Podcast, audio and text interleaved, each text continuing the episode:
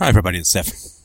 I think it's time to talk about the war. Now, war is very important, the war that we're going to talk about today. I think it's all the more important because so often it occurs for us at an unconscious level. And if it remains unconscious, it is confusing and destabilizing. So, in our general raise the Titanic of history approach that we take here, we're going to talk about and make explicit the war that we are engaged in. Now, just before we get into the actual topic, of course, there's a preamble or two which I'd like to mention. A few people do get concerned about the war, the imagery of the idea of philosophy as a war, and I can understand that, of course. And philosophy itself is not warlike, and it is not a war, but when philosophy is attempting to hack back the predatory tentacles and the exploitive veils of illusion, then there is a combat and there is a conflict. In the same way that libertarianism is uh, a war, as I've talked about, I guess, as long as long ago as the Ron Paul series, which was oh my goodness, over three years ago, I think. If libertarianism gets its way, then vast swathes of public servants will have to deal with a challenge to their standard of living and their pensions and the free market and all those kinds of good things. And that is going to be a challenge. And there will be a war about that. And that is going to be a more violent war. And this one is not a violent war, but the emotional violence that it does is uh, is brutal. So let me talk a little bit about about this war. Whenever there is an opposition in ethics or in approaches to happiness, but particularly in terms of ethics, since most people believe that ethics is necessary though not always sufficient for happiness.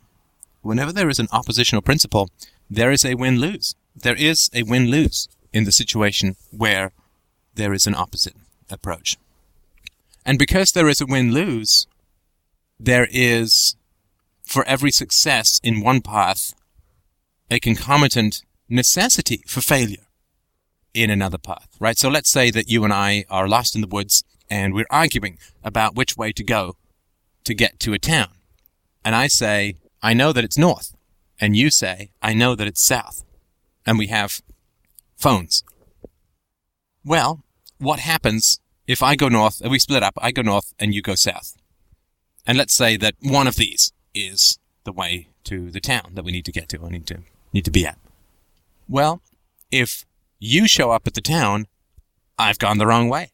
And if I show up at the town, you have gone the exact opposite way. We can't both end up at the town because we have taken opposite approaches. One gone north, one gone south. Can't both end up at the town. And I think that's really, really important. So when we have an approach to happiness,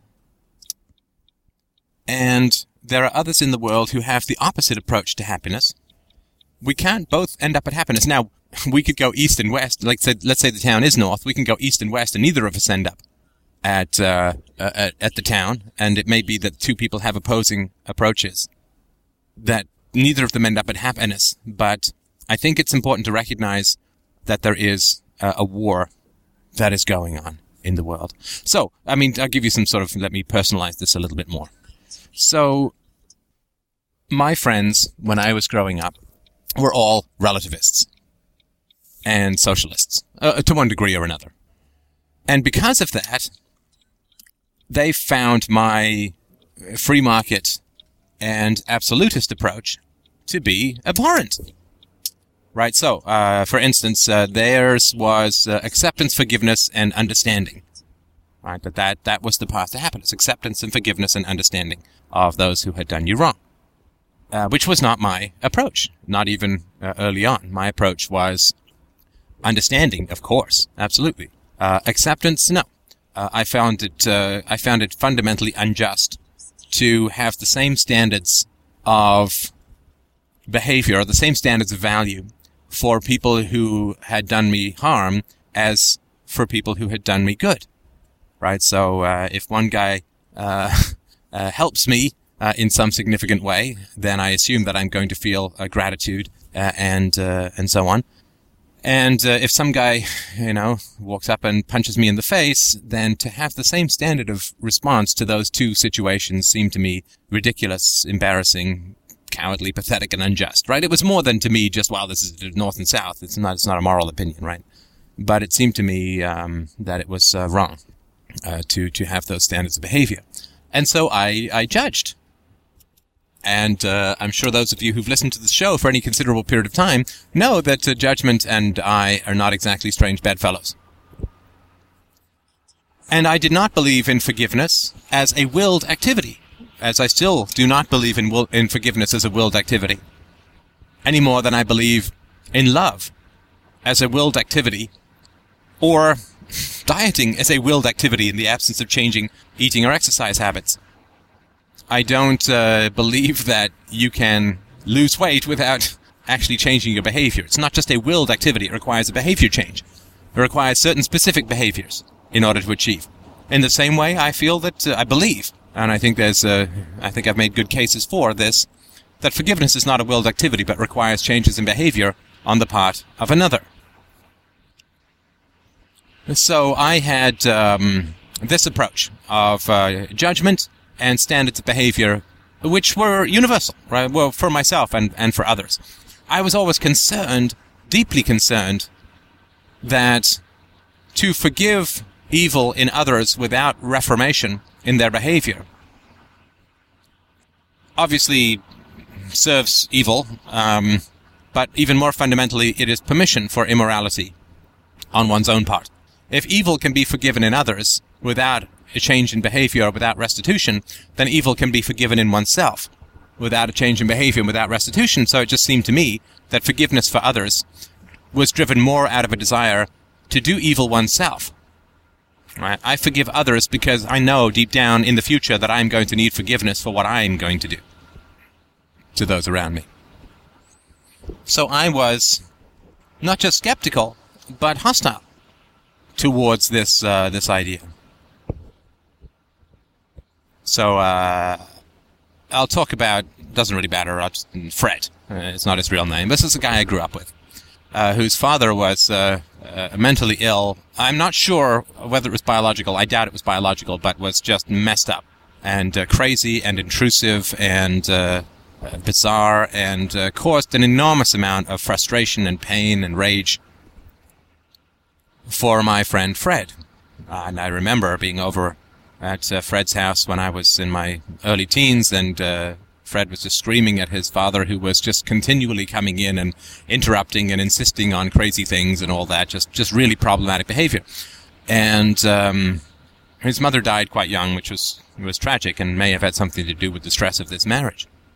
But um, uh, Fred was uh, very much around uh, uh, forgiveness and acceptance and understanding and non-judgment and so on. Though, of course, this was not the case when he was younger, where he would get titanically angry at his father for uh, this uh, uh, disruptive and intrusive and uh, abusive behavior. And there was just a switch over, right? So it went from anger against this destructive and abusive behavior to this bizarre, levitated, willed forgiveness thing without any transition, without any understanding, without any processing. It was sort of like, well, when I was 14, I was angry, but now that I'm 20, I, uh, I understand and I forgive and this and that and the other. Now, Fred went on to do some bad things and some significantly problematic things. Uh, we don't really have to get into what they were, but they were definitely abusive and uh, actually once got him arrested. So that didn't seem to work very well. Now, we took the opposite approach. Forgiveness as something that is a push economy, you will it towards others, and it is immature and childish and even abusive to withhold it. Well, that was his approach. Mine was that forgiveness is something elicited from others. It is a pull economy. Other people pull forgiveness out of you through restitution and um, reformation and apologies and under- like self-understanding and so on. And that was um, that was our approach. And this is just a smaller subset of uh, the the relativism, and uh, I was viewed as puritanical and judgmental and brittle and ideological, and you know all of these all of these kinds of things. So there was an opposite. There was an opposite there. And it's a very important opposite, and I would really invite you. You know, it's worth worth writing it down, worth making a chart. Right? Who did you grow up with who had oppositional, fundamental oppositional beliefs to you about what was right and what was proper and what was good? Right? So, uh, I also, there was a guy who played Dungeons and Dragons with, who became a fundamentalist Christian in his mid-teens. So for him, it was obedience to Jesus, uh, that was the good. And I found obedience to Jesus to be, um, a tragic capitulation of self-determination and an abandonment of responsibility to the manipulative false mythologies of others.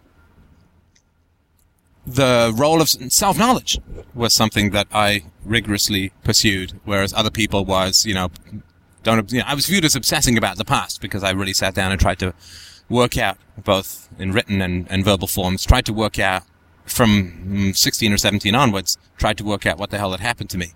Uh, that was bad or abusive or tragic and I was viewed as dwelling on the past, and not getting on with my life and obsessing over things long gone, and, and, and playing the victim. I was, I was playing the victim because I was focusing on the wrongs that were done unto me and not moving on with my life.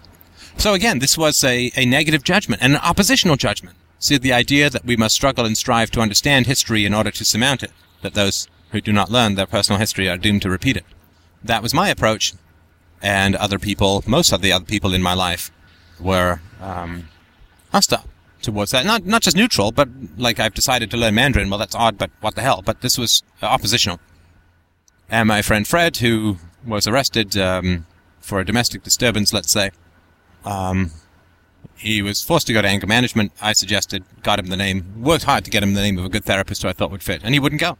He wouldn't go because uh, you know it doesn't matter. It doesn't matter. I don't want to get into details because details aren't important relative to the principle. So this was oppositional. Now, there are only three possibilities when you take oppositional paths. Right? Think of the woods, north, south. If the person who goes north gets to the town called happiness, then the person who's south has gone the entire wrong direction and must backtrack and has twice the journey that he would have otherwise. Right? I go a mile north, Find the town called Happiness. The guy who's gone a mile south now has a two mile journey. He has to turn around, admit he was wrong. It's a two mile journey. So if I go a mile north and find the town Happiness, and he's, he knows this, then he knows that he's gone the wrong direction. And he now has a two mile journey in the dark when he's hungry without light to get to the town called Happiness. So when he hears that I got to the town called Happiness, he's not going to be happy. Similarly, if he calls me and says, I got to the town called Happiness, I'm like, damn, now I'm just deeper into the dark wood. And there are wolves. Now, the degree to which he stormed off south, calling me a retarded idiot for wanting to go north, is the degree to which it's going to be even tougher for him to turn around, admit he was wrong, apologize for the abuse because I turned out to be right. He's probably just going to keep heading south. saying that I'm lying or ignoring, he's not going to answer my phone, whatever, right? And this has been the case. I tell you, I tell you, tell you, tell you, that my friendships, the friendships that I had from my youth, from my youth, they took a significant turn for the worse when I g- began to gain real traction in terms of happiness. Now, when I made a movie, when I became a successful entrepreneur, uh, and, and those some of those friendships stayed okay, more distant, but okay, as long as I was not having great success in my romantic life.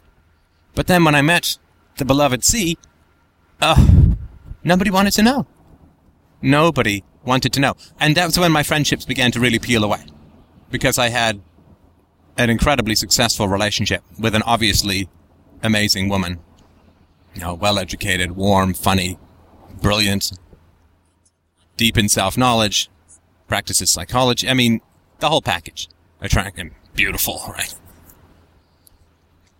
And so when I had achieved that, which was, I guess, eight years ago, I met, I met my wife, future wife.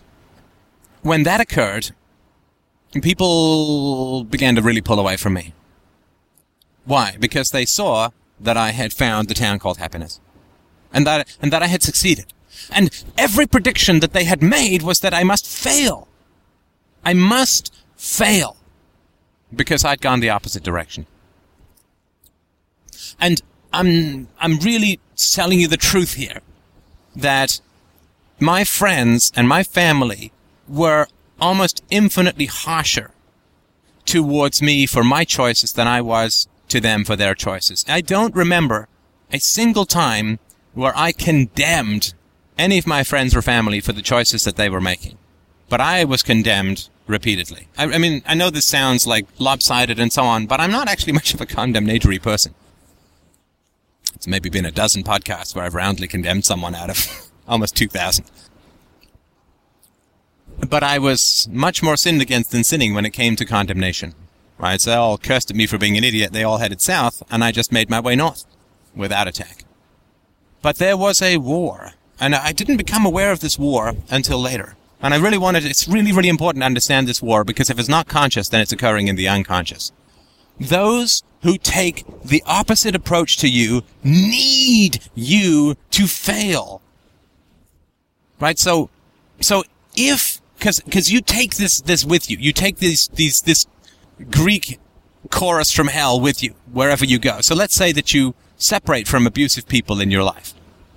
Right? A defu, a defriend, or whatever. You, you work at it, you try to fix it, it doesn't work, you get help, and you separate from the abusive people in your life. Well, those abusive people want you to be unhappy. They want you to fail. Because that's their prediction. And those who are continuing to stick with abusive people in their lives also need you to fail. And you bring this chorus of doom and despair and failure with you when you break from social conventions. Right? So, if you separate from an, let's just take an example, right? You separate from an abusive parent and your parent dies. Well, the whole Greek chorus is now, well, you're supposed to be miserable and regret that you didn't uh, uh, st- stick with that person because now they're dead and blah, blah, blah, blah, blah, right? You're supposed to be worse off. Uh, oh, you may have some temporary relief, but it's bad for you in the long run. It's like candy or cocaine. And so if a parent does die and you're not unhappy, I mean, you, you go through some mourning, you go through some sadness, but you don't experience regret. They hate it. And they fear it. They hate it and they fear it.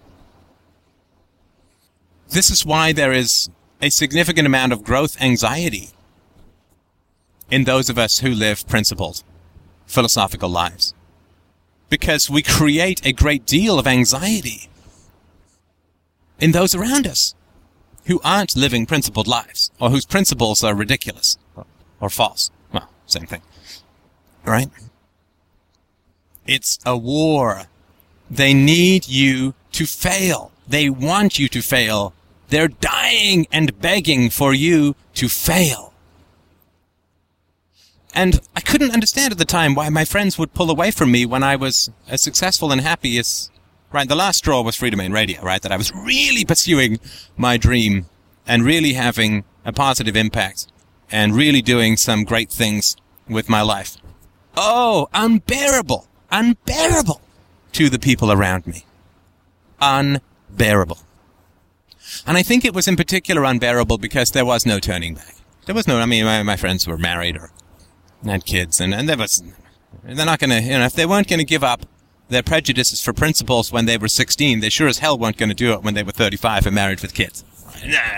Especially with all that additional investment, especially with the additional abuse that heaped upon me for taking the principled approach. Right, and I mean, this is, you know, this is straight out of the fountainhead, right? Every time that Howard Roark has a setback, Peter Keating is overjoyed. Whew. You see, integrity doesn't work, virtue doesn't work, philosophy doesn't work, self-knowledge doesn't work, principles don't work and they need they need you to fail. Because if you succeed they're doomed right? You understand? If you succeed they are doomed. They are lost in the darkening woods with wolves and bears and snakes and spiders forever. And the dark and nighted wood will swallow them whole for eternity. They are doomed if you succeed. Now they're doomed if you fail too but that's not what they're focusing on opposite paths necessitate and require the failure of the opposite. their prediction, my friends and family's prediction, was that I was going to become progressively more intolerant and self-pitying and unsuccessful in everything I turned my hand to. Uh, lonely and loveless and uh, too high and mighty for anyone and everyone. That was the prediction. And it was not, it's not something I'm guessing. This is what I was openly told and repeatedly told. And to be perfectly honest, I really didn't spend, sorry, I shouldn't really say that, like I'm not being honest. I didn't really spend a lot of time thinking about the futures of others. I mean, it was, I was just trying to deal with my own stuff and trying to build my own foundation for a happy life from the gravel pit from hell I was born into. So I wasn't, uh, I wasn't sitting there going, ah, you people will fail, fail, fail. Now, when I did think about it, I thought, well, yeah, I mean, this is not going to work out well. But I wasn't, I didn't sort of attempt to impress that upon them. You know, when you're hard at work building your own house, you don't have time to go and kick down the half-built walls of others. Now, the important thing to understand is that one, and, see, once you, once you take this oppositional path to happiness and virtue and integrity. I mean, another reason why I couldn't keep these people in my life and why they sure as hell didn't want me in their life was because the failure becomes necessary. And if it is not there, it will be created. If your failure is not present to those who are incredibly invested in your failure, they will create it. They will encourage you towards self-destructive ends they will fail to intervene and point out things that are problematic in your relationships or in your career or in your life. They need you to fail so badly that if the failure is not present, they will create it. They will inflict it. They will spread slander about you. They will make up stories. They will say you're not happy when you are. Or they say that your happiness is blind. Or they will create whatever mythology they need to to pretend that you have not made it to the town called joy. Because if you have, they are lost forever. So I suggest to have a look around. Have a good look around you. See who is invested in your failure. Who is on the opposite path. And to recognize the truth about the dark side of the drive to happiness, which is inevitable. You and I are also invested in the failure of others who have taken opposite moral paths. We are invested. Now, that doesn't mean that we are completely subjective and blind, because invested doesn't mean blind. And in fact, it's really important to be aware that you're invested. So that you can recognize it's, it is to some degree a bias, but in some, in some ways it's not. So let's say that you are an anti-smoking advocate in the um, 1950s or whatever, right? Just when it was starting to come out that they were bad for people. And you invest a huge amount of time and energy in getting people to quit smoking. Well, obviously, you want those who quit smoking to get healthier. And you, you don't want those who continue to smoke to get cancer or emphysema or whatever, right? You, you don't, it's not like you want that. It's not like I want immoral people to be miserable. Not, I mean, I'd, I'd much rather they weren't miserable. I'd much rather they weren't immoral, obviously. Politicians and, and the like. Relativists. I mean, I would much rather that they see the light of reason and evidence and become happy. That would be my preference. In the same way that you would prefer that people quit smoking. But you understand, if you're an anti-smoking zealot, and the people who quit smoking get cancer, and the people who keep smoking can run marathons, then you have just spent your life encouraging people to do that which is self-destructive. You have contributed to cancer and emphysema and premature death by encouraging people not to smoke. So if you look at a pro-smoking zealot and an anti-smoking zealot, Ayn Rand and Surgeon General, let's say, right? Then the pro-smoking zealots will feel bad if they accept and understand that smoking causes cancer because they have contributed to incidents of cancer. And so they are invested in no cancer associated with smoking, right? They're invested in that. Really are. And the people who are against smoking are invested in people getting cancer. And it's tricky because it's not like you want people. This is the important thing to understand. It's not like you want people to get cancer. The whole reason that you're an anti-smoking zealot is because you don't want people to get cancer. But if nobody gets cancer who smokes, then you've wasted your life. you understand? It's, it's complex. But also not. I think we, again, I just really want to, you know, because I don't want people to write to me and say, so you want people to be miserable. No, no, no, of course not. I want people to be rational. I want people to be happy. That's why I do this whole damn thing. take all these bullets, right? That's why I do this. I want people to be happy. But I accept the reality that the reason I'm doing this is because people won't be happy if they're not rational. If they're not philosophical, if they don't live with integrity, they won't be happy. I accept that. I don't wish it, I don't inflict it, I don't create it, any more than an anti-smoker inflicts cancer on smokers. But you accept that if you don't quit smoking, you're likely to get sick. We accept this as a fact. I accept that people who don't live with integrity can't be happy. Because happiness is around unity. And you cannot be unified as a personality if you are at war with yourself. And you cannot be at peace with yourself if you accept opposing principles. I mean, you just can't be. If you accept opposing principles, violence is good for the state, violence is bad for individuals. Other people's religions are superstition, mine is transcendent truth.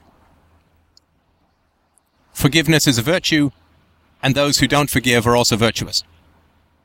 Because abusive people don't forgive.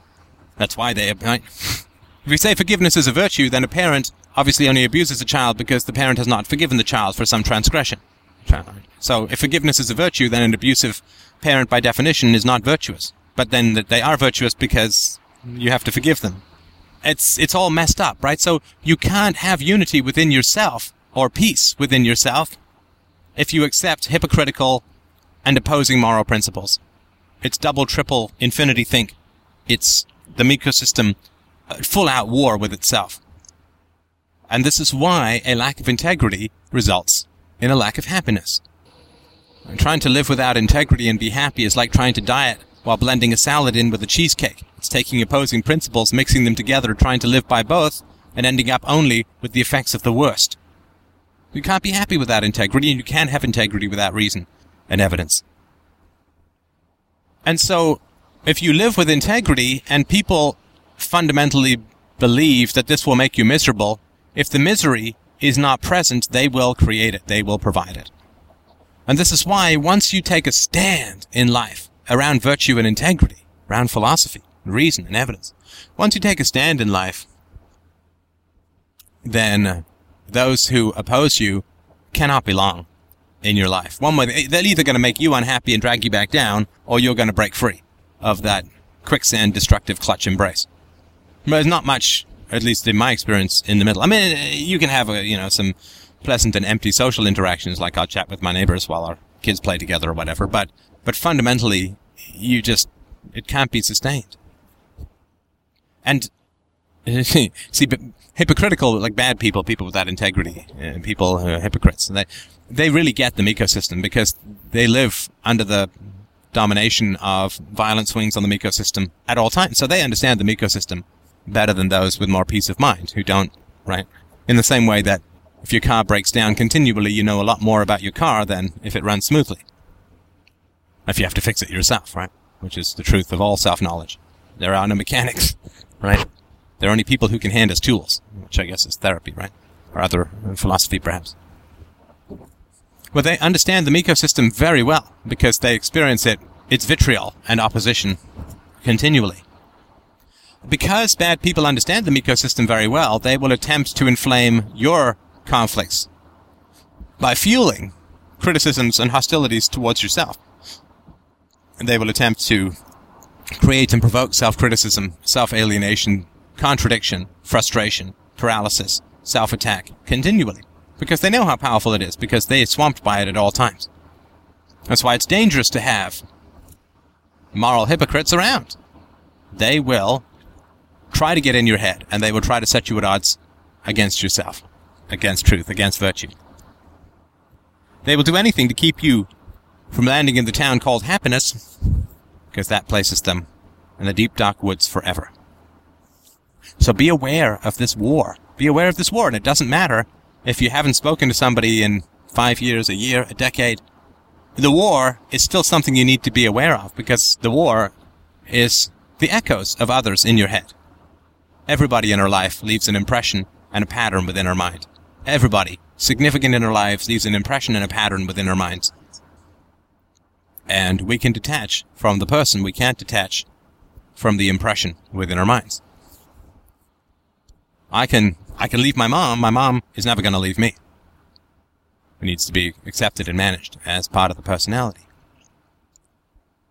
So, to my uh, mind, to my way of thinking, integrity is really impossible with um, corrupt and brutal people around. Because we can only have those people around by pretending that we're not fundamentally at war and that it is a win-lose proposition and situation. We can only, only, only keep those people around by imagining that our interests are aligned in some way. In some way. We both want the same thing in some way. But it's not true. Opposite moral approaches is a win-lose situation. Or a lose-lose situation if you're both, like, one goes to Buddhism and one goes to Christianity, if not fundamentally different, but appears different, I suppose. But it's a win-lose proposition. Do not keep people around in your life. In my, it's my opinion, right? You can do whatever you want, obviously, right? But my opinion is don't keep people around in your life who are invested in your failure. And when you are invested in their failure, you really can't do each other anything but harm fundamentally. So either you need to get principles aligned between you so that you're both on the same page and on the same side and focused on the same direction, travel through the woods together to the town called happiness, or part, because all you can do is harm each other otherwise.